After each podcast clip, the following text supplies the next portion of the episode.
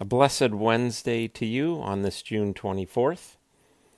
As we've been working with the Kerygma in Acts, a phrase has jumped out at me.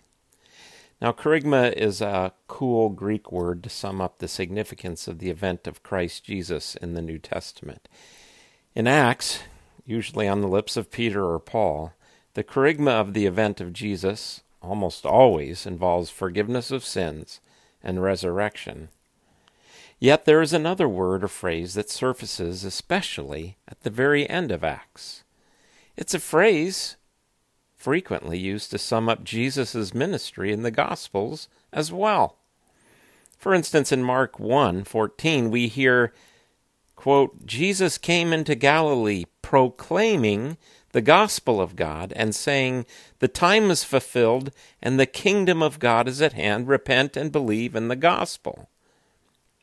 What is the phrase? Well, it's the kingdom of God. But not just those three words. It's amazing how often proclaiming and kingdom of God go together. As Luke tells us about Paul's ministry in Rome at the very end of Acts, quote, he lived there two whole years and his own at his own expense and welcomed all who came to him, proclaiming the kingdom of God and teaching about the Lord Jesus Christ with all boldness and without hindrance. Now, the phrase kingdom of God is complex, and there are books written about what it is and what it means.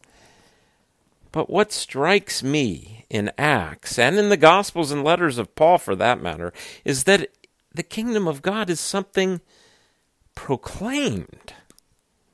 You see, just naturally, when I think of the kingdom of God or the reign of God, I think about it as something to be done or to carried out, and something that I need to be about carrying out and doing. But first and foremost, interestingly, it is something spoken, proclaimed. A word spoken brings it about. The kingdom of God came and was brought about by Jesus in his life, death, and resurrection, and now it happens through speech, through words. The kingdom of God is proclaimed. I'd like to speak a word to you today, to me today. God's reign, righteousness, peace, grace, mercy, love has come to you and is coming to you now in this word I'm speaking. God's reign comes through words. Feeling lonely, isolated, confused, worried, frustrated, left out, belittled, or hurt? Let me tell you something. God in Christ is with you and cares about you. You matter. I don't care what society says about you or what hurtful things someone else has said. I'm telling you today, in the name of Jesus Christ who was raised from the dead, you matter. Struggling with guilt of things done and left undone? In the name of Jesus Christ, you are forgiven. Plain and simple. When we pray for the kingdom of come, the kingdom to come, remember that it comes through proclamation. Having received God's kingdom, wow, let's be ready to share it. People need it. People need to hear it.